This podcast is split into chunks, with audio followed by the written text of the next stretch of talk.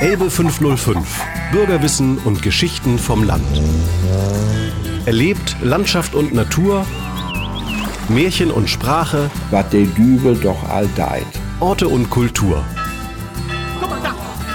Elbe 505. Das sympathische Bürgerportal zum Mitmachen. Heute mit Antje Hinz. Ich begrüße bei mir sehr herzlich Henry Gavlik. Herr Gavlik, Sie sind Direktor im Museum für Alltagskultur der Griesengegend in Hagenow und Sie leiten zugleich die alte Synagoge in Hagenow im Landkreis Ludwigslust-Parchim.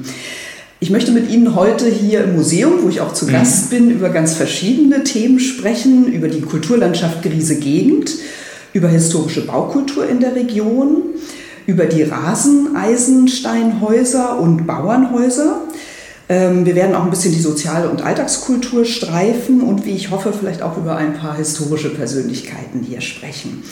Ähm, zu Beginn des Interviews frage ich immer meine Gesprächspartner ganz gern, welche Verbindung sie zur Krisengegend haben. Sind sie sozusagen ein Urbewohner der Krisengegend oder sind sie zugezogen? Ähm, meine Eltern sind zugezogen, durch den Krieg bedingt. Und ich bin in Dömitz geboren. Also das ist ja sozusagen der Südwestzipfel der Griesengegend. Wohne jetzt in Hagenow. Das ist das Nordtor zur Griesengegend. Und meine Großeltern lebten in der Nähe von Dömitz in Probstwoos, Bokup.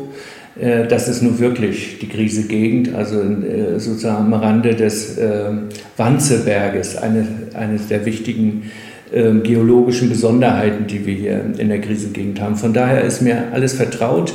Neustadt-Lewe bin ich groß geworden, die Elde dort, Ludwigslust dann zur Oberschule gegangen, die besondere Stadt kennengelernt. Ähm, Grabo ist mir nicht unbekannt, die schöne Fachwerkstatt. Da sind wir mal einkaufen gefahren. Lübten als, ja, das ist eine Lindenstadt, die hat ja ihren Reiz. Hagenow hatten wir schon erwähnt. Und dann geht es ja wieder runter nach Süden, äh, nach Dömitz. Beutzenburg ist nicht mit drin und Wittenburg auch nicht. Aber ja, die, optisch kriegt man den Raum mit, wenn man von zu Hause, von Neustadt-Lewe, einmal quer durch nach Dömitz fährt. Die Wälder, Wasserläufe, ähm, Pilze haben wir gesammelt in diesen dürren Kieferwäldern, äh, die gesprengten Bunker gesehen von den Marinearsenalen. Also es sind ja alles Geschichtsmomente, die man als Kind nicht einordnen kann. Oder das Verrückte war in Probstwoos am Dorfeingang war ein Haus und auf dem Hof sah man einen Backofen. Backofen, das Märchen, das dann sofort ein, eine Brücke schlägt. Und schlussendlich habe ich irgendwann mal ein Buch über Backöfen geschrieben. Das, so schließt sich dann der das Kreis. Das schließt sich und man forscht dann, man will mehr wissen. Und das ist ja mit vielen anderen Dingen äh, auch so, die uns heute noch im Gespräch berühren werden. Sie haben schon ein richtiges Stichwort geliefert, geologische Besonderheiten mhm. hier in der Griesengegend. Wie leitet sich denn der Name Griesegegend her in Bezug auf die Geologie vielleicht? Ja, äh, übersetzt heißt es graue Gegend. Ich habe da auch ein bisschen drüber nachgeforscht und bin zum Schluss gekommen, sehr viel weit vor 1900 war der Begriff jedenfalls in der Literatur noch gar nicht vertreten. Das hieß hier Heideebene und sonst wie. Jedenfalls äh, taucht der Begriff im Grunde genommen erst auf, als die Heimatbewegung entsteht. Und man versucht in der Heimatbewegung Regionen zu betiteln. Und äh, es gibt eine Deutung, dass äh, die Leute, die hier in den Dörfern lebten, waren ja verhältnismäßig arm, weil der Boden hier nicht so sehr viel hergibt. Und es waren volkreiche Dörfer. Im 19. Jahrhundert sind äh, die kleinen Leute als Häusler angesiedelt. Und äh, die Muster hatten im Prinzip einen Tagelöhner- oder Proletarierstatus und sie mussten nach außerhalb gehen um Geld zu verdienen. Und wenn sie in der Landwirtschaft tätig waren, war die Ernte fix eingebracht und dann sind sie in andere Regionen gegangen, wo die Güter waren, beispielsweise in diese Wittenburger Gegend. Und dann haben die Plattdeutschen gesagt, da die Griesen kamen, die Grauen kommen, weil die eben äh, ungefärbte Leinenkleidung oder grau gefärbte Leinenkleidung hatten. Äh, das Bewusstsein für diese Herkunft des Landschaftsbegriffs ist weg. Man betitelte meinetwegen De Brun, das waren die äh, bei Rena, oder die Blagen, das waren die bei Schwerin, weil die Volkskleidung eine bestimmte Farbigkeit hatte, oder die Swaten waren dann äh, Bisto äh, im Hegerort oben bei Rostock äh, äh, bekannt und das war natürlich geläufig, solange es diese Kleidungsbesonderheiten gab. Und die Heimatbegeisterten und auch Geologen haben dann den Begriff Griesegegend als graue Gegend geprägt, weil die Ackeroberfläche ist doch ziemlich grau. Aber sticht man mit dem Spaten in die Erde, dann kommt schönster Ostseesand, viel feiner noch als der Ostseesand zum Vorschein. Alles das Graue ist im Grunde Kulturerde, die durch Mist eine Humus äh, oder mit durch Humus bereicherte Erde ist. Aber es trifft schon zu.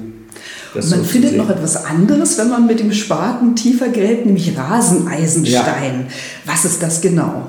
Ja, das macht diese Gegend eben auch besonders, ist auch ein Ausdruck der Kulturgeschichte. Also äh, die Region hier ist ja geprägt durch die letzte Eiszeit. Und durch das Abschmelzen des Eises sind die Wasserströme ins Urstromtal der Elbe geflossen und haben natürlich feuchte Ufer, Sümpfe und sonst was zurückgelassen.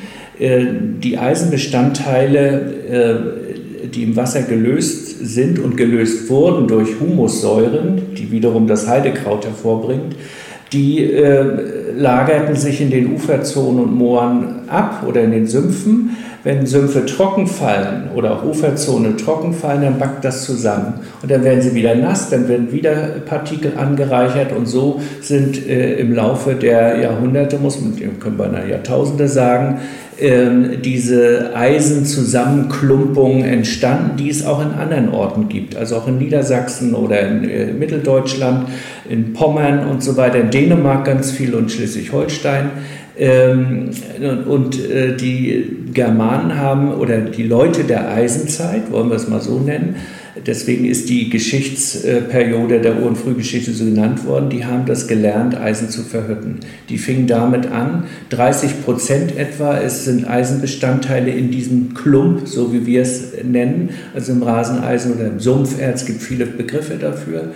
Ähm, dann ist in der, nach der Völkerwanderung äh, durch die Slawen auch Eisen verhüttet worden, aber nicht so intensiv wie äh, die Germanen zuvor. Und dann geht es wieder im Mittelalter und der frühen Neuzeit los. Wurde dieser Raseneisenstein auch zum Bauen mhm. benutzt, mhm. als Baumaterial? Also die Karriere sozusagen als äh, Eisenlieferant äh, oder als äh, Rohstoff für die Eisenhütten war im Grunde Ende des 18. Jahrhunderts zu Ende, gnadenlos. Dann ging es nicht mehr weiter, Qualität fehlte und äh, viel wichtiger, äh, die Holzkohle war nicht mehr zu beschaffen, weil die Wälder ruiniert waren. Dann fängt an, der Landesherr baut ja seine Residenz in Ludwigslust im, in der zweiten Hälfte des 18. Jahrhunderts und äh, 1700, ich glaube 88 war es, wird eine Ruine aus Klumpbrocken gebaut. Er hat ja viele Kanäle angelegt, wahrscheinlich ist da sehr viel Eisen, äh, Raseneisenerz zum Vorschein gekommen. Dann wird 1790 die Friedhofsmauer gebaut, äh, die Glockentürme äh, der Kirche, die ja Portal äh, des Friedhofs sind, aus Raseneisenstein, die Stadtmauer später im, im 19. Jahrhundert. Und es gibt sogar ein Herrenhaus oder gab es auf dem Lande in Benz äh, aus äh, Klump Wirtschaftsgebäude, äh, Scheunen beziehungsweise eine Meierei, die heute noch zu sehen ist in Walitz. Also das ist aber so das herrschaftliche Bauen.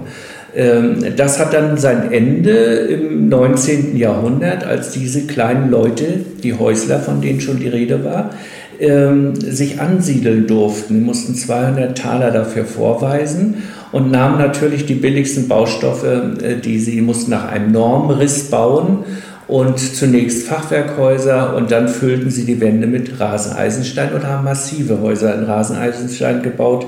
Die Bauern sahen diese attraktiven Häuser und sanierten ihre alten Hallenhäuser, zum Teil aus dem 17. Jahrhundert, mit Klump, kann man wunderschön nachweisen. Äh, es sind Hofmauern, Friedhofsmauern entstanden und zum Glück heute noch sichtbar. Also ich äh, sage immer, es gibt keine andere Region in Deutschland, wo Klump noch augenscheinlich ist. Es gibt im brandenburgischen Kirchen, die hier sind, es gibt so einen Fall, wo man eine Kirche, ein, ein, ein, äh, ein Stückchen Wand aus Klump hat, aber äh, Häuser, Zäune, äh, Nebengebäude und besonders das Ensemble da in Ludwigslust mit den äh, schönen Bauten. Das ist nur hier und das ist eine Besonderheit. Man kann auch von Klumpland reden. Ähm, Raseneisensteinhäuser, Sie haben auch schon die Hallenhäuser mhm. ähm, erwähnt, die es ja auch im Wendland gibt. Ähm, was, wie würden Sie nochmal das Besondere der Baukultur in der Krisengegend mhm. bezeichnen? Also diese, diese Hallenhäuser lassen sich seit dem Mittelalter mit der deutschen Besiedlung auch hier nachweisen. Ähm, sie haben durchaus Ähnlichkeiten mit den älteren wendländischen niederdeutschen Hallenhäusern, ähm, besonders mit dem Schaugiebel. Da ist hier die sogenannte Fußbandreihe über der großen Tür ähm, äh, prägend gewesen im, in, im äh, Südwestmecklenburg. Beispiele gibt es heute im Freilichtmuseum in Glockenhagen, ein Haus aus, aus der Krisengegend von 1791. In Laupin finden wir noch eins von äh, 1651. Und dieser Giebel mit diesen, äh, wie soll ich das bezeichnen, also siebenständrigen und manchmal sogar neunständrigen Fußbandreihe ähm, äh, hat es gegeben bis Ende des 18. Jahrhunderts. Erklären Sie noch, was siebenständig bedeutet? Ja, das sind sieben, also Sie müssen sich vorstellen, äh, über der Grotdeur gibt es ein Trapez. Es gibt ja das, äh, den Vollwalm oder den Halbwalm, der bis zur großen Tür äh, heruntergezogen ist. Aber hier ist, ist der, durch das Giebeltrapez ein Schaugiebel entstanden und den kann ich ganz nüchtern mit Ständern, also kleinen Ständern und Riegeln versehen. Dann habe ich so eine ja, quadratische Struktur. Und wenn ich an den Ständern links und rechts unten sozusagen eine kleine Schräge ansetze, einen schrägen äh, Balken, die sogenannten Fußbänder, dann kann ich daraus einen optisch interessanten, aber äh, sagen wir konstruktiv nicht notwendigen äh, Fachwerkbau herstellen mit diesen äh, Fußbandreihen, die im, äh, im Wendland ganz andere Sprünge machen. Also da erleben wir dann nachher also eine regelrechte Explosion des Fachwerks. Das ging hier in Mecklenburg nicht durch die besonderen äh, sozialen Umstände. Die Leute waren leibeigen bis, 19, äh, bis 1820. Und besonders im 18. Jahrhundert wurde das so, dass die Initiative nicht mehr von den Bauern ausging. Wozu? Ich sitze ja nicht mal in meinem eigenen Haus. Es hat große Probleme gegeben damals. Das heißt, im Wendland wurden die Häuser markiert mit, der, äh, mit dem Jahr des Baus sozusagen und auch mit den Namen der mhm. Besitzer. Mhm. Und Sie sagen hier, in der Krisengegend waren es eben Leibeigene, denen das Haus gar nicht gehörte. Also diese Tradition, äh, wir sitzen ja jetzt in Hagenow, was sehr ländlich geprägt war, die hat tatsächlich hat es auch hier gegeben. Und da schätze ich, wird Niedersachsen durchaus seine Wirkung gehabt haben. Die Zimmerleute sind hin und her äh, gelaufen, haben auf ihren Wanderschaften geguckt. Die Inschriften bei uns sind sehr sparsam. Wenn da mal ein Herz oder ein, ein Sechsstern, äh, wie so eine Zirkelschlagrosette, eingeritzt ist, das ist schon die höchste Kunst bei uns. Oder eine Tulpe, fahren wir ins Wendland oder auch in die Altmark, dann äh, ist da richtig ornamentik zu sehen und schabloniert, ausgeschnitten und so weiter. Oder selbst am Wohnende geht dann der Spruch noch weiter, sehen wir hier auch schon am, am Neuhaus. Da war anderes Geld vorhanden scheinbar. Welche Elemente der Baukultur sieht man denn hier bei Ihnen im Museum für Alltagskultur in Hagenow? Ja, wir äh, haben ein Ensemble aus äh, Nebenstraßenhäusern, die kleinen, bescheidenen, die einen Frontispice haben äh, und nicht eingeschossig, sondern nur erdgeschossig sind oder zweigeschossig sind, sondern nur erdgeschossig und haben an der Langen Straße unseren Ackerbürgerhof, der ein Querhaus ist, also nicht mehr mit dem Giebel zur Straße gebaut ist, wie das Nachbargebäude. Das war im 19. Jahrhundert nicht mehr möglich. Aus Brandschutzgründen hat man äh, das Bauen von Giebelhäusern verboten und so sind manchmal zwei Grundstücke zusammengelegt worden um dann so ein traufständiges Haus, was also mit der Regentraufe zur Straße läuft, errichtet wurde. Da haben wir mehrere Beispiele hier in dieser Stadt und einige wenige sind dann Giebelhäuser. In Hagenow finden wir kein mittelalterliches oder frühneuzeitliches Fachwerk, weil die Stadt äh, schicksalhaft mehrfach abgebrannt ist. Also wirklich katastrophal. Ein, also ein, ein Brand gibt es äh, 1538, war fast die ganze Stadt weg. 1727 äh, die Vorstadt, der sogenannte Klunk, wo die Ackerbürger gewohnt haben. 1748 da, wo wir jetzt sitzen und 1766 dann der Bereich, wo heute das Rathaus steht. Also da war immer nur dürftiges Bauwerk da, trotzdem nicht unästhetisch. Dieses Haus hat ja durchaus was. Mit einer großen Treppe und einer klassizistischen Tür ist es schon ein stolzer Bau eines Ackerbürgers mit Handwerkeranteil sozusagen, hat Schnaps gebrannt und Bier gebraut. Das mhm. läuft immer. Was können Sie über die Besiedlung der Griesengegend mhm. sagen? Ähm, war die Bevölkerung hier relativ stabil oder hat es viel Zu- und Abwanderung gegeben? Also ähm, äh, zur Orientierung, äh, dieses Gebiet gehörte dem Grafen von Dannenberg. Insofern haben wir eine alte Verbindung. Äh, der hat dann Lehen vergeben an, an äh, Adlige, die hier in dem Raum äh, saßen und ist dann im, ich glaube, Anfang des 14. Jahrhunderts an Mecklenburg gekommen. Und hier saß sehr lange noch slawische Bevölkerung. Es gibt das Ratzeburger Zehntenregister, wo die Abgaben geklärt wurden, die die Kirche bekam. Und da ist das Gebiet der Jabelheide, also die, das Land Jabel, Land Weningen und Land, Land Darzing, was heute das Amt Neuhaus ist, äh, ist überhaupt nicht aufgeführt. Das ist wie ein Niemandsland. Lediglich im Land Weningen gibt es zwei äh, Dörfer, die dort schon bezeichnet sind. Da muss es also schon deutsche Siedler gegeben haben. Ansonsten ist das 1230 äh, noch slawisch bewohnt. Sprachreste sind, ich sag mal, sind so um 1500 wohl noch da, während das ja dann länger läuft in der, äh, im Wendland. Das unterscheidet uns dann wieder und ich sag mal, so siedlungsfreudig ist dieses Land nicht mit hohem Sandanteil, zum Teil Sanddünen in der Landschaft und einem Bodenwert, der was um die 20 und meistens niedriger als 20 ist, da kann man schlecht was anbauen. Und so zog sich diese Siedlungsbewegung, die eigentlich im Mittelalter schon fast abgeschlossen war, elend lange hin. Äh, und dann waren, waren es scheinbar Dörfer, in denen Slawen und Deutsche sich doch arrangiert und zusammengewachsen sind. Fast, also ein großer Teil der Dorfnamen sind slawisch. Und es gibt auch eine ganze Reihe Familiennamen, die zum Teil sogar noch nach der also die Familiennamen werden ja im 14. Jahrhundert fixiert, zum Teil danach noch slawisch neu gebildet worden. Also muss es doch einen Anteil slawischer Bevölkerung hier gegeben haben. Ähm, Kriege bringen immer alles durcheinander. Also die erste große ähm, Bevölkerungsaustausch, will ich mal so äh, vorsichtig sagen, 30-jähriger Krieg. Da war dieses Land auch stark verheert. Viele Bauern sind geflohen in größere Städte und sind zum Teil nicht zurückgekommen. Es fand eine Neubesiedlung statt von Zuwanderern sozusagen aus dem Niedersächsischen, aber besonders auch aus Holstein in diesem Gebiet und dann Altbevölkerung. Dann folgten ja weitere Kriege, wie wir wissen, und am äh, deutlichsten, na, wir müssen sagen, 19. Jahrhundert äh, dürfen wir die Auswanderer nicht vergessen. Äh, die Auswanderer ins Binnenland, nach Hamburg zum Beispiel, sind unendlich viele Leute aus der Krisengegend. Die sogenannten kleinen Leute, Häusler oder auch Bauernkinder, die jetzt den Hof nicht erben konnten, äh, ausgewandert, äh, auch nach Berlin, aber dann ganz stark nach Amerika. Also das ist ja, geht, ist ja in die Literatur eingegangen. Gilhoff äh, können wir vielleicht nachher noch kommen. Also das sind ganz, äh, ganz prägende Sachen. Ähm, die Häusler waren ohnehin mobiler. Die holten sich auch schon mal die Frau von woanders und nicht aus dem Dorf oder aus dem Nachbardorf.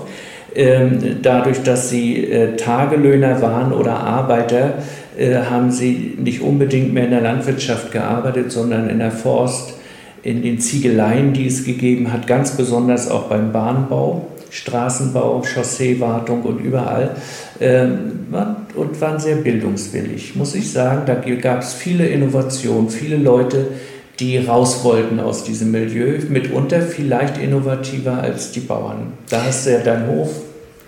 Wir kommen gleich noch auf das mhm. Handwerk. Ich wollte noch mal ganz kurz mhm. zurück auf die Slawen bzw. So. die Wenden. Mhm. Es gibt ja noch tatsächlich ähm, ja, Namensursprünge. Domalici, glaube ich, in Dömitz. Ähm, mhm. Dom ist ja das Haus im Slawischen oder Eldegard, also die Stadt an der Elde, Elde mhm. sozusagen.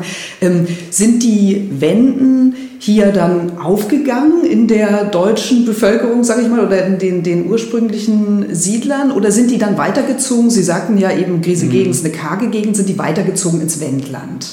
Weil sie sich dort das weiß ich nicht, ob sie darüber gezogen sind. Also wir gehen beinahe davon aus heute, dass ähm, Wenden oder Slawen aus Gebieten, wo die deutsche Besiedlung schon intensiver war, eher in diese Krise Gegend ähm, abgedrängt wurden. Ich will nicht von zielgerichteten Umsiedlungen sprechen, das weiß man aber nicht. Vielleicht ist es ja doch so gewesen, dass man äh, ihnen dann sozusagen neues Siedlungsland gegeben hat und eine, eine Gegend freizukriegen. Das kann man ja äh, sozusagen äh, für viele Teile der Erde sagen, wie das dann so lief, dass die dann erst hier in diese Krise-Gegend stärker gekommen sind. Denn wir sind eine ganz fundarme Region. Also altslawische Funde sind so selten und es gibt auch in der Krisengegend im Grunde nur den Burgwall in äh, äh, nee, in Schwaberow und in, äh, in Mengendorf. Alles andere ist sozusagen weg, in Broda bei Dömitz auch, aber es gibt viel, einen viel dichteren Besatz an, an solchen Burgen, die überwiegend so im 9. Jahrhundert und folgende entstanden sind.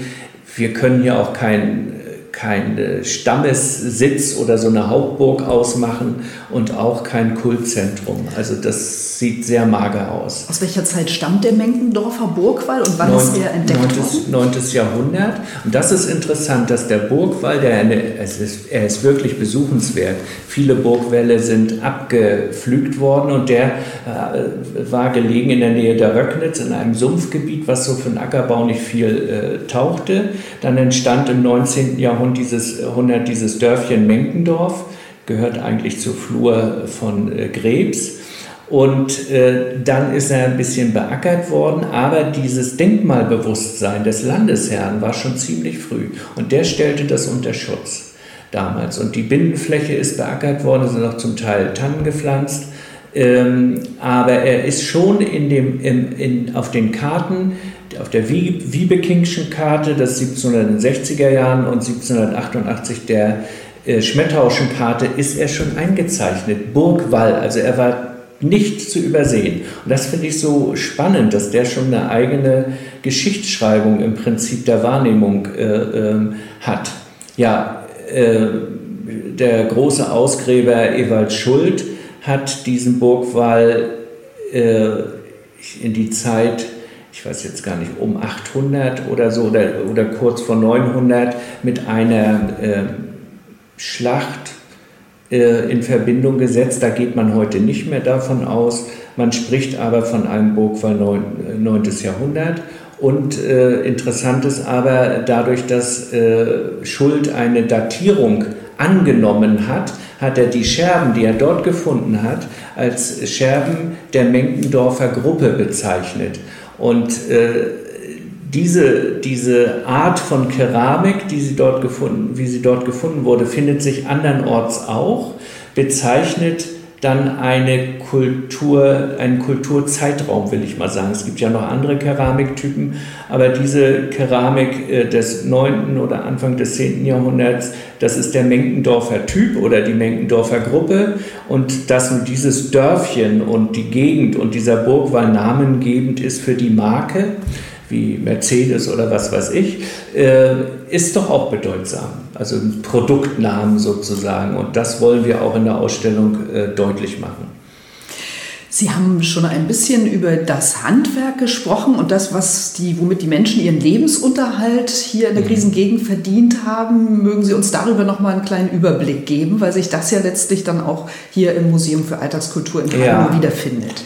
Äh, wenn wir die Karte angucken, sind Städte sozusagen drumherum, immer an der Peripherie, Peripherie der Krisengegend. Äh, es ist eine Gegend, die zeitweise ritterschaftlich war durch die Familie von Penz. Und dann im nacheinander sind, sind Dörfer für Dörfer durch den Landesherrn gekauft worden, sodass es zum Domanium gehörte und damit unterlag die Gegend auch der domanialen Gesetzgebung. Das heißt, auf den Dörfern waren nur bestimmte Handwerker erlaubt. Durch den Erbvergleich von 1755 ist das bestimmt. Man wollte wohl damit die Städte stärken. Und das ist auch für Hagenow äh, äh zu verzeichnen. Die Stadt wird, kriegt ein vollständiges Stadtrecht 1754. Und da war aber noch nicht viel an Handwerk da. Und das geht dann mit dieser Stadtrechtsverleihung und dem Wirksamwerden des äh, äh, Landesgrundgesetzlichen Erbvergleichs von 1755. Damit geht die Entwicklung hier los. Also dass zum Beispiel die, die Schuhmacher als dominante Handwerkergruppe sich bildeten oder Schmiede an, an den Ausfahrten äh, der Stadt waren sie gelegen, was ja passte, wenn, wenn das Pferd ein Hufeisen verloren hat, konnte ich es gleich beschlagen lassen. Eine Mühle und äh, die Weberei, äh, die wurde ja als Hausweberei gepflegt, auch wahrscheinlich mit dem Hintergrund, dass ein Weber nicht davon leben konnte. Ein Weber durfte im Dorf sein, aber durch das wenige Bargeld, was da war. Die Leute haben nicht so schlecht gelebt, aber waren nicht so wohlhabend, dass sie die äh, Stoffe haben weben lassen können, sondern haben es selbst gemacht. Äh, und dadurch konnte sich die Weberei in Hagenow zum Beispiel auch nicht ganz stark ausprägen. Also da nur so mal als Beispiel. Und Flachs und äh, mhm. wurde das quasi hier vor Ort angebaut? Ja, das mhm. wurde, wurde angebaut, das war sehr wichtig und interessant ist, wenn man äh, äh, Inventarverzeichnisse der einzelnen Höfe sieht, nämlich immer dann, wenn ein Hof, weiter, Hof weitergegeben wurde oder weiter verpachtet wurde, dann wurde aufgelistet, was dem Landesherrn gehörte, was dem Mann gehörte, also das äh, äh herrschaftliche Hofwehr, das Allodium vom Mann und die, das Elatum von der Frau, das ist die Mitgift. Und in der Mitgift ist immer ein Webstuhl bei, sind Webgeräte, Flachsverarbeitungsgeräte, also ganz wichtige äh, äh, Arbeitsgeräte, die auch für, für das Symbol Frau stehen. Das war eine Frauentätigkeit.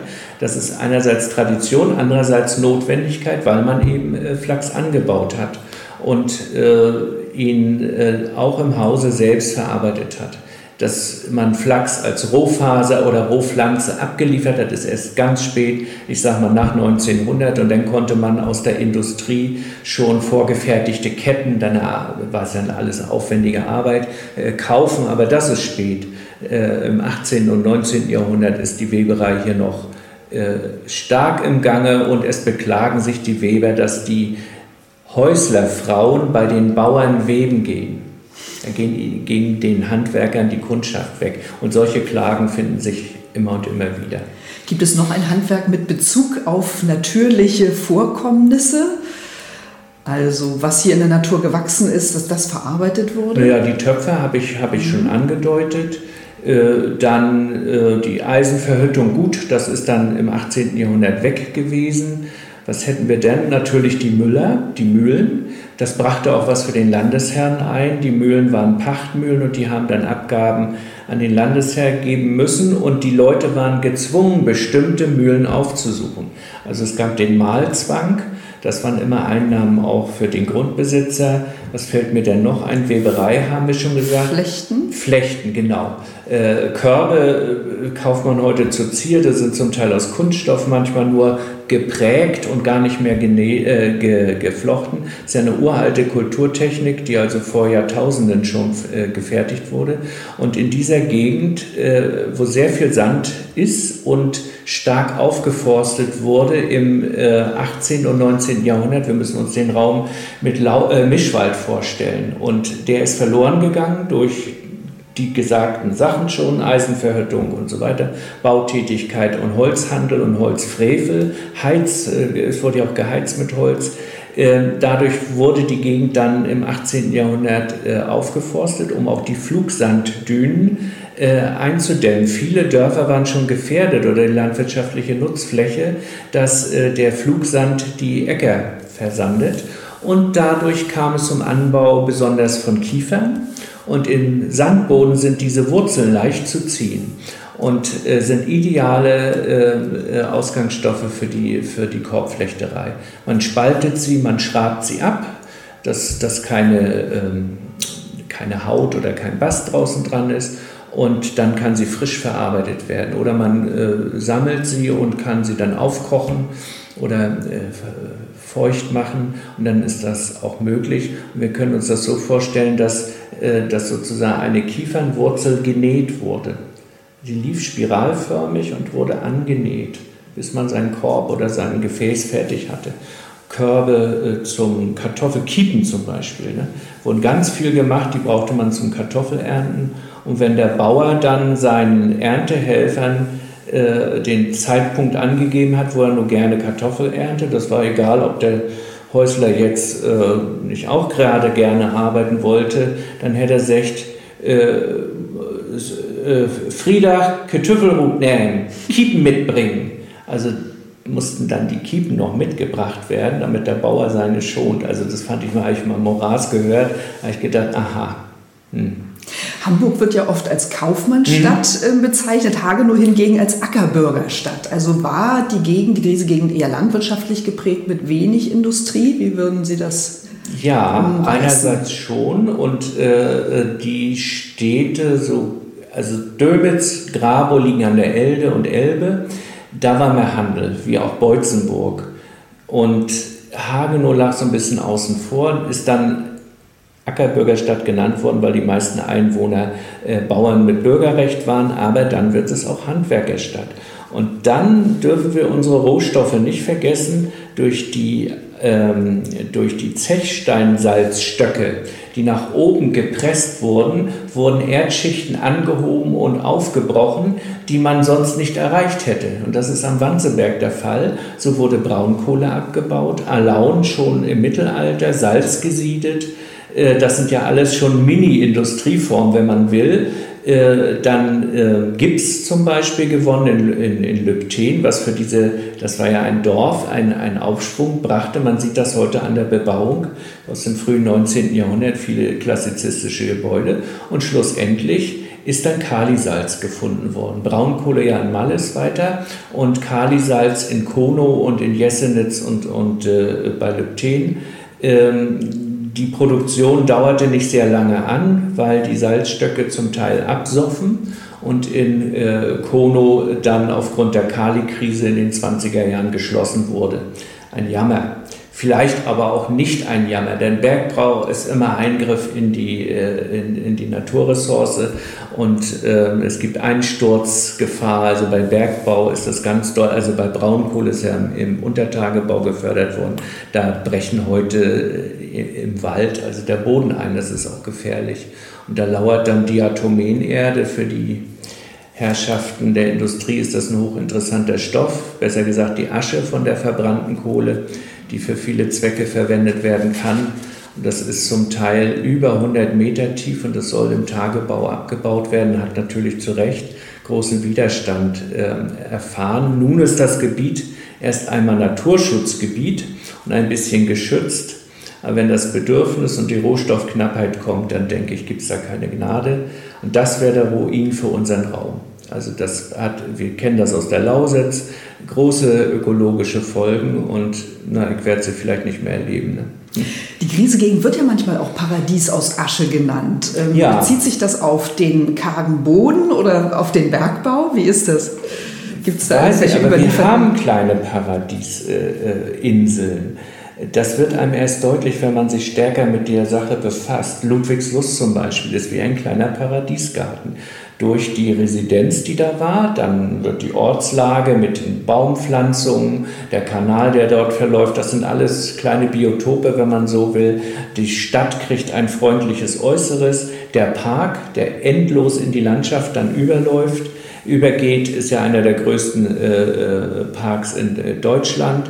Das würde man ja gar nicht erwarten, wenn man aus Richtung Altjabel kommt Teves Woos, wo also der dürre Sandboden mit Flechten und Moosen gerade mal überdeckt ist und wehe, man stecht einmal in, in den Boden, dann kommt weißer Flugsand hervor oder durch die schwarz-grauen Kiefernwälder fährt. Und trotzdem kann man mitten in der Jabelheide in Alt-Jabel auch so ein Paradies vorfinden, finde ich jedenfalls. Und zwar der Standort, wo die alte Kirche steht, die ist ja zum Glück als Ruine erhalten worden, wo die neue Kirche steht, die aus dem frühen 20. Jahrhundert stammt, der Pfarrhof mit seinen beiden Scheunen und dann gibt es dort mitten im, äh, mitten im Kiefernwald Ulmen auf dem Hof.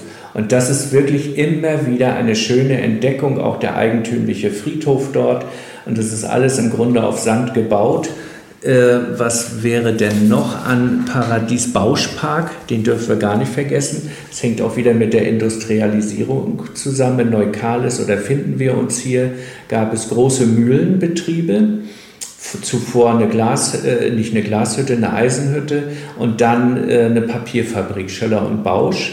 Ein ganz berühmtes Papier wurde dort äh, produziert. Die, die ähm, Pro, äh, ähm, Fabrikantenvillen sind noch zu sehen in einem wunderschönen Park mit ganz viel exotischen Gehölzen. Also durchaus äh, besuchenswert, aber auch die Flüsse, die man wir sind eine seenarme Gegend. Also Neustadt-Glewe hat eine und eine Jesa ist eine, auch durchaus äh, romantisch gelegen. Aber die Wasserstraßen wie die Elde, Sude und Röcknitz, das ist auch für Wasserwanderer äh, in, interessant, also die mit dem Kanu unterwegs sind, äh, für die Angler. Und es gibt auch wirklich verwunschene Ecken, äh, Kanäle, die äh, zu den Ziegeleien führten in, in Malles, die wirklich unberührt und, und romantisch sind.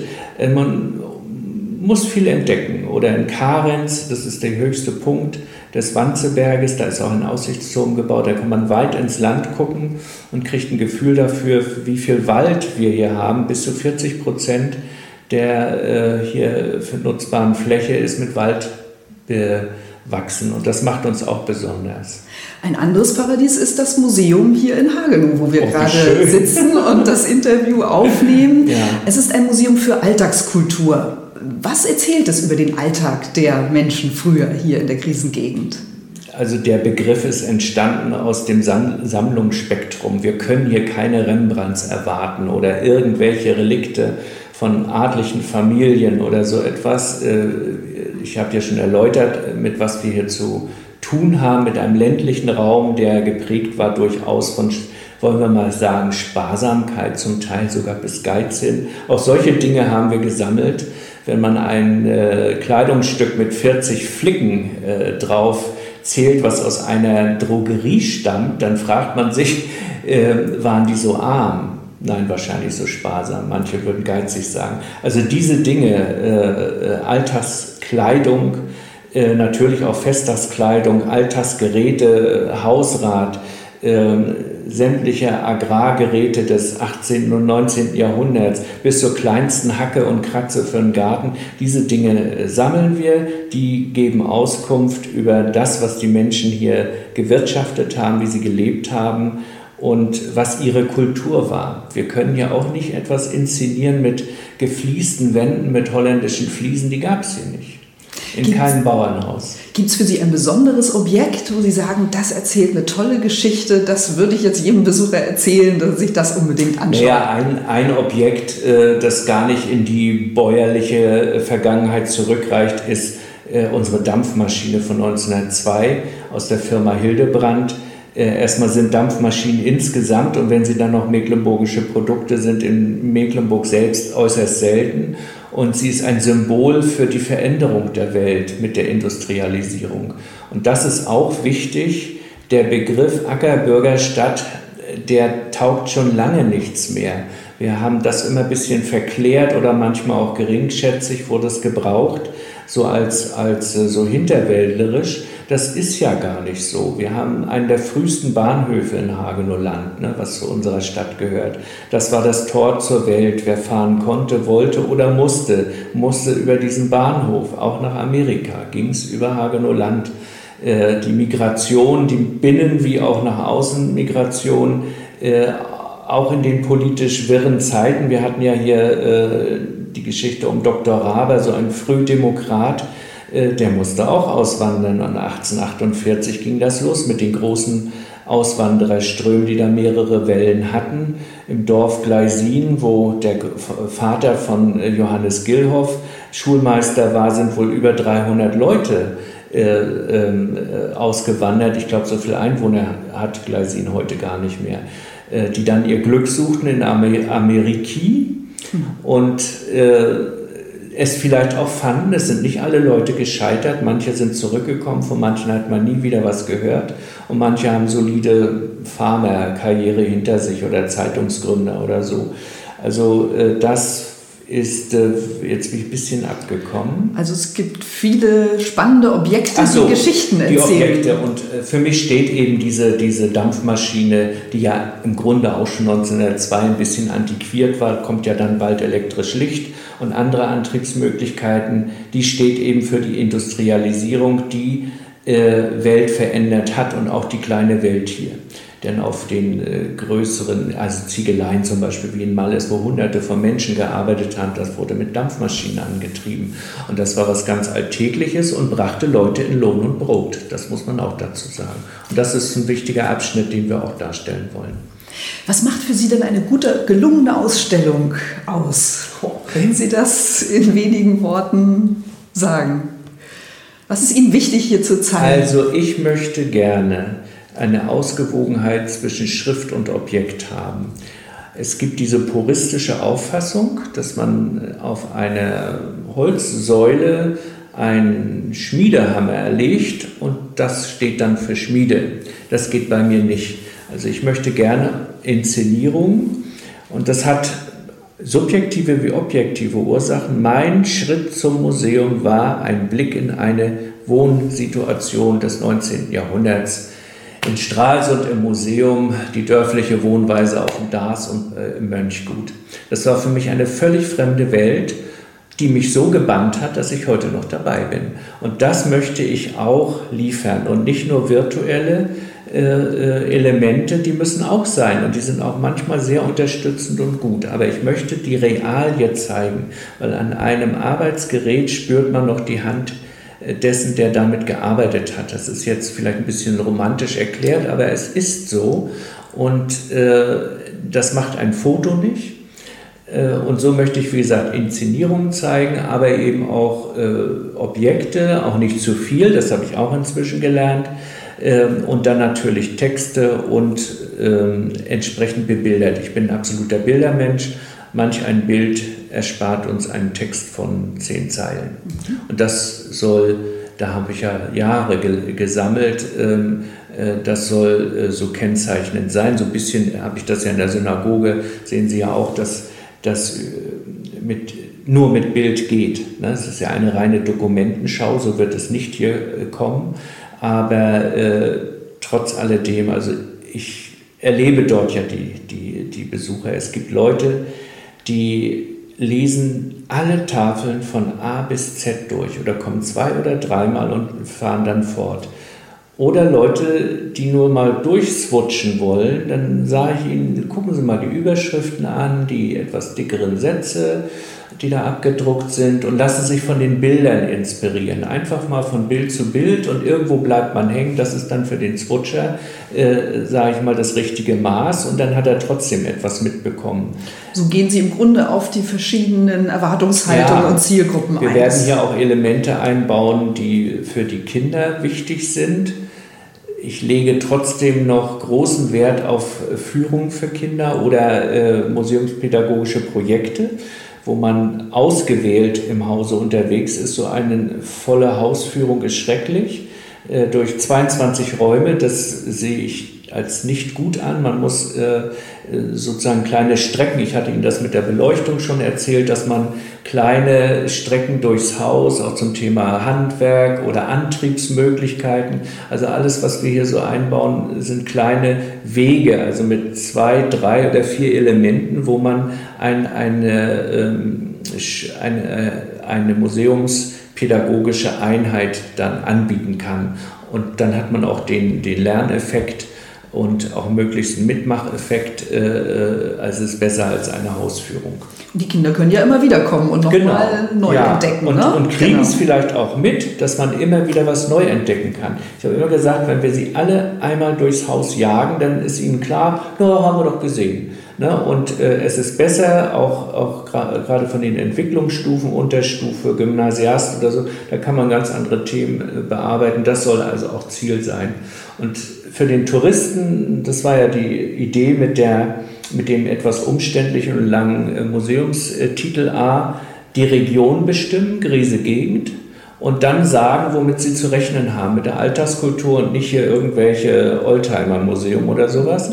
Und äh, wenn man von einem Auto kommt, dies ist so dieses Tor der Krisengegend. Im Norden haben wir unsere Beko, da ist sozusagen der Stillstand der Eismassen gewesen und im Süden ist das ist ein reines Sandgebiet, läuft sozusagen das Sand, der Sand ab bis zur Elbe. Und da geht es rein in die Krisengegend über die Hagenower Heide, Jabelheide, sind wir schon mittendrin. Neben Ihrem Museum hier in Hagenow, was schätzen Sie an der Krisengegend? Warum leben Sie gerne hier? Es gibt durchaus, äh, äh, sage ich mal, aufregendere Gebiete in Mecklenburg. Ich liebe auch das Hügliche, das Schön, äh, Gebiet um Schönberg herum, Rena Schönberg oder Teterower Ecke äh, und, und äh, die Seenplatte. Ähm, also es sind auch die Menschen. Der Mensch ist nicht immer so, wie man ihn als Kind kennengelernt hat. Er wandelt sich. Aber es ist so ein bisschen zurückhaltend es ist, er ist auch prüfend und man muss sich äh, äh, eine Bekanntschaft, ich will gar nicht von Freundschaft reden, erarbeiten. Und nur mit einmal so durchfahren, kurz fragen und fertig bin ich und ich kenne jetzt die Menschen, so ist es nicht. Äh, da gehört viel mehr dazu, aber dann ist das sehr lang anhaltend, eine schöne Bekanntschaft und auch großes Vertrauen. Also nur so ein Beispiel, ich äh, habe ja viele Bauernhaustouren äh, gemacht, äh, Bustouren, äh, interessierte Radwanderer und so weiter. Und in Moras ist ein wunderschönes Ensemble. Und der Eigentümer sagte dann, als ich anfragte, Herr Dien, könnte ich wieder mit einer Reisegruppe kommen? Ja, ich bin aber nicht da. Äh, ja, Mensch, oh, das ist aber unpassend dann. Nö, das ist nicht so schlimm. Ich mock die Tür ab, fern die Grotdeur und dann gehst du durch über die Dell und achter wird der Rut, die Köckendör, über da müsst du auch Tau mocken.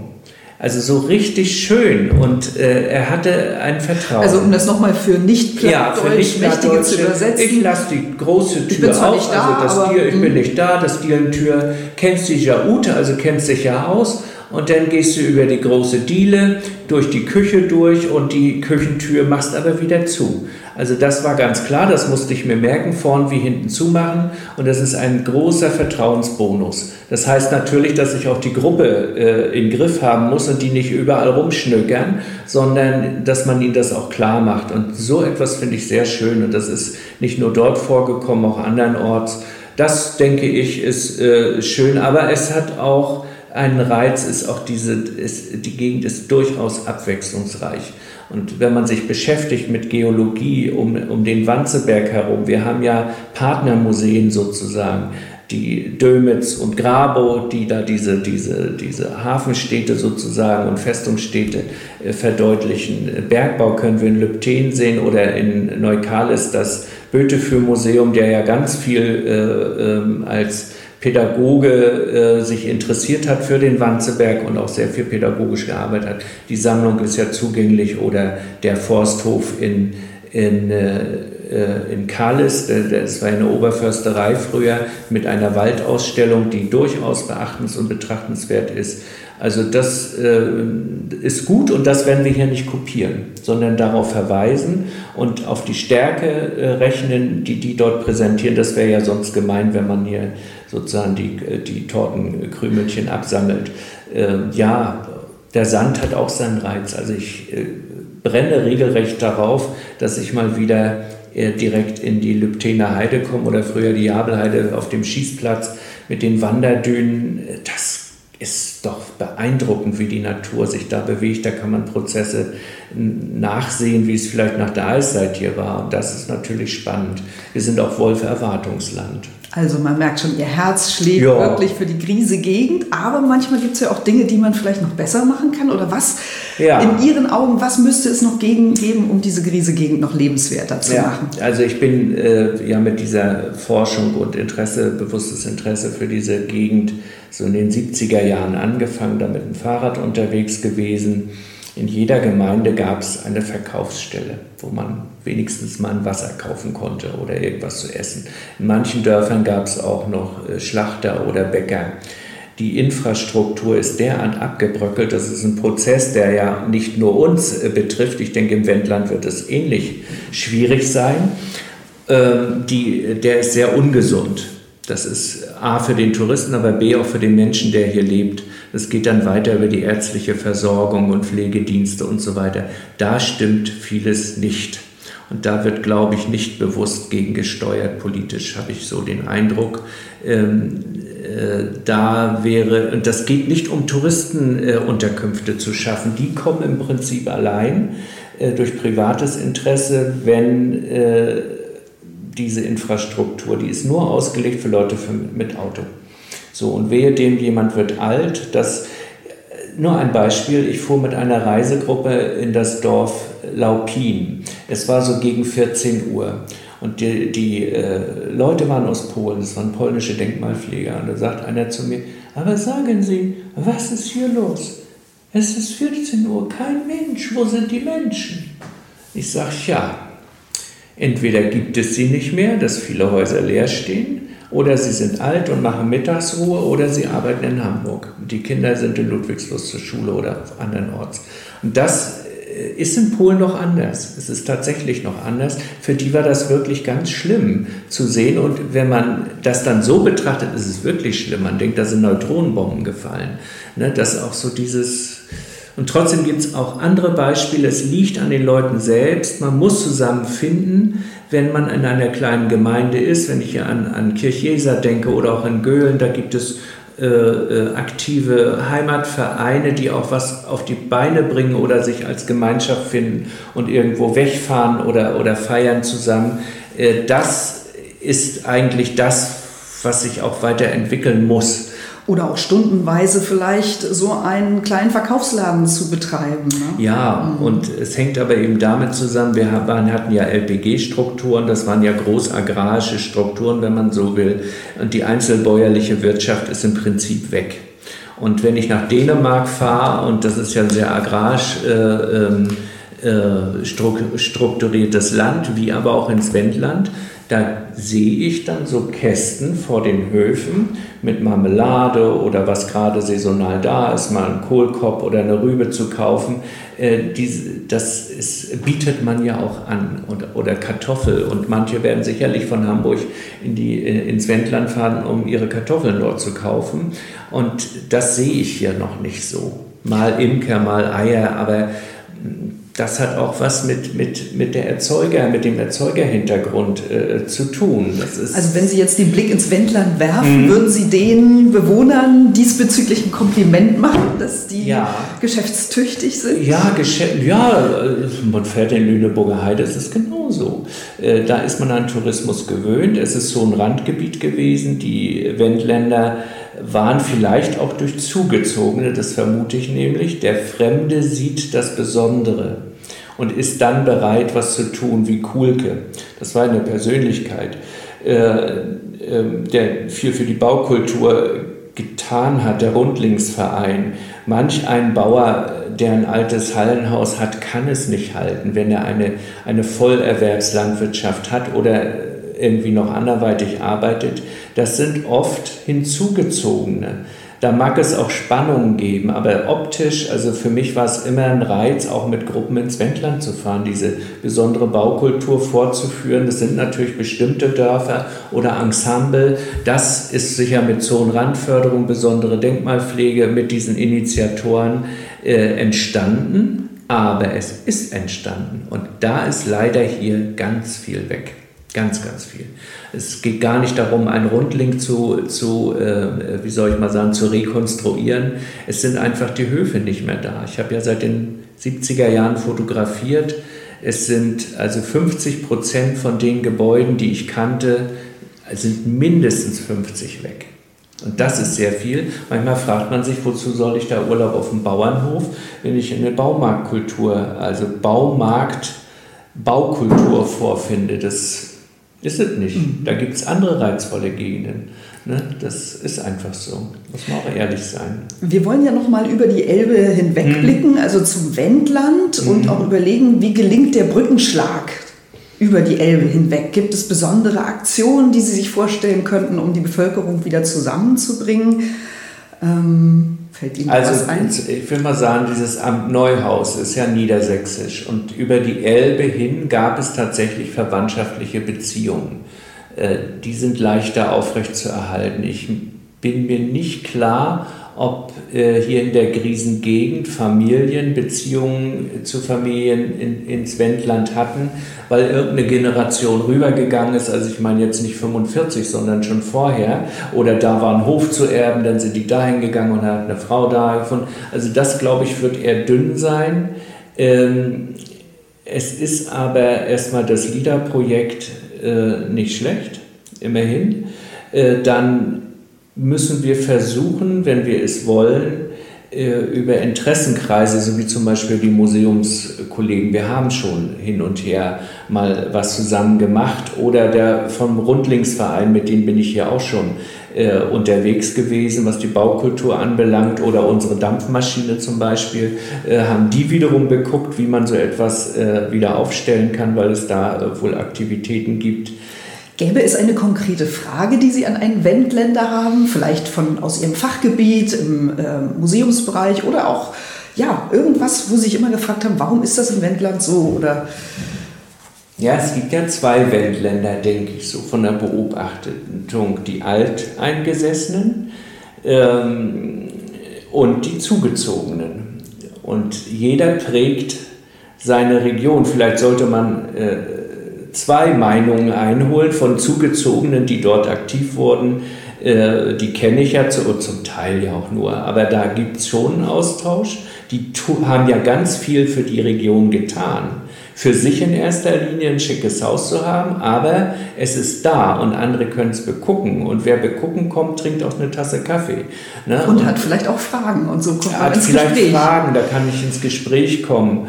Ja, und, und äh, mich würde manchmal interessieren, wie die, wie die äh, Wendländer die Zugezogenen beurteilen, beziehungsweise sind sie schon zueinander gekommen. Das ist ja ein längerer Prozess gewesen, schon also diese Aussteigerzeit, sagen wir vielleicht 70er oder frühen 80er Jahre. Da kennt man sich ja nun mittlerweile, arbeitet vielleicht auch in, in, in Vereinen zusammen, aber der am Orte hockt, beögt ja erstmal den Fremden. Der bringt mehr nur meine Wirtschaft hier durcheinander. Nun kommt auch noch ein Bus. Äh, das sind ja durchaus auch Belästigungen, aber auch Anziehungspunkte. Und äh, ich hatte mir irgendwie aufgeschrieben, Landpartie. Das fand ich ganz schön. Kulturelle Landpartie. Kulturelle Landpartie. Die aber hier ein Pendant hat, mit Komm, Kunst offen, ja, so. Das ist mhm. ja Gott sei Dank inzwischen so. Das fand ich ganz schön. Bin ich eigentlich irgendwie ganz zufällig dazu geraten, nämlich einmal zu so einer, einem Zeitpunkt durchs Wendland gefahren und da fiel mir das auf und dann gibt es die Programme, das ist viel. Was wollen wir denn noch bieten? Äh, das finde ich äh, zum Beispiel ganz schön, wie das dort läuft. Und ich weiß jetzt nicht, ob es für die Organisatoren äh, Kunst offen äh, ob, ob es da äh, äh, Beziehungen gibt zur, zur Landpartie, das weiß ich jetzt gar nicht. Wir werden diese Fragen weitertragen ja, auf jeden Fall. Und vor allem, spannend, ne? ja, wie die, äh, wie die Integration der Neubürger in die Alteingesessenen funktioniert, ist, also wie das von beiden Seiten betrachtet ist, wird. Das ist sicherlich eine spannende Und wir haben Frage. doch den Prozess jetzt auch. Wer zieht dann an die Elbe? Das sind Hamburger und so weiter oder Leute, die sich leisten können, die sich die großen Höfe nehmen können oder hier auch im Binnenland. So, und äh, gibt es so eine und solche Erfahrungen, aber ich bin immer dafür, äh, Latzemann und äh, wie sie sich bewegen, so bewegst du dich und dann wird was draus. So, wenn man, wenn man doch über den Zaun, aber nicht nur durch Skepsis und, und, und vielleicht vermeintliche Angst oder die Wessis oder so äh, sich äh, sozusagen die sogenannten Fremden vom Hals halten. Sie dienen alle dazu, dass die Orte noch lebenswert sein können. Das darf man nie vergessen. Ne? Das für die ist ein sehr schönes Schlusswort. Das möchte ich jetzt auch so stehen lassen. Ich bedanke mich sehr herzlich bei Henry Gavlik, Direktor des Museums für Alltagskultur in Hagenow in der Krisengegend. Ganz herzlichen Dank.